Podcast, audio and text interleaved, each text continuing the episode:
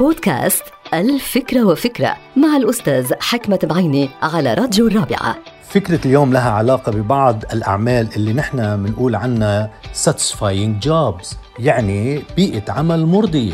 وطبعا كلنا بنعرف إنه في موظفين ما بيحبوا أشغالهم وأعمالهم يعني بيعيشوا ببيئة عمل غير مرضية. وفي موظفين حقيقة بيشتغلوا بإخلاص وبجهد لأنهم بيحبوا بيئة العمل. ولكن هناك ظروف وشروط وأصول وقواعد لبيئة العمل. أهمها أنه يكون في مدير ذكي عم بيعرف كيف يحول بيئة العمل إلى بيئة سعيدة ومرضية. لماذا؟ لأنه حقيقة الأمر أنه المدير الذكي بيعرف أنه إذا هو استطاع أن يحول بيئة العمل إلى بيئة مرضية satisfying وبيئة سعيدة happy يستطيع بذلك أن يحول كل موظف إلى موظف منتج وقادر وعنده إمكانيات إنه يحسن بظروف العمل إلى الأمام مش إلى الوراء. انتهت الفكرة. هذه الحلقة مقتبسة من كتاب الفكرة وفكرة.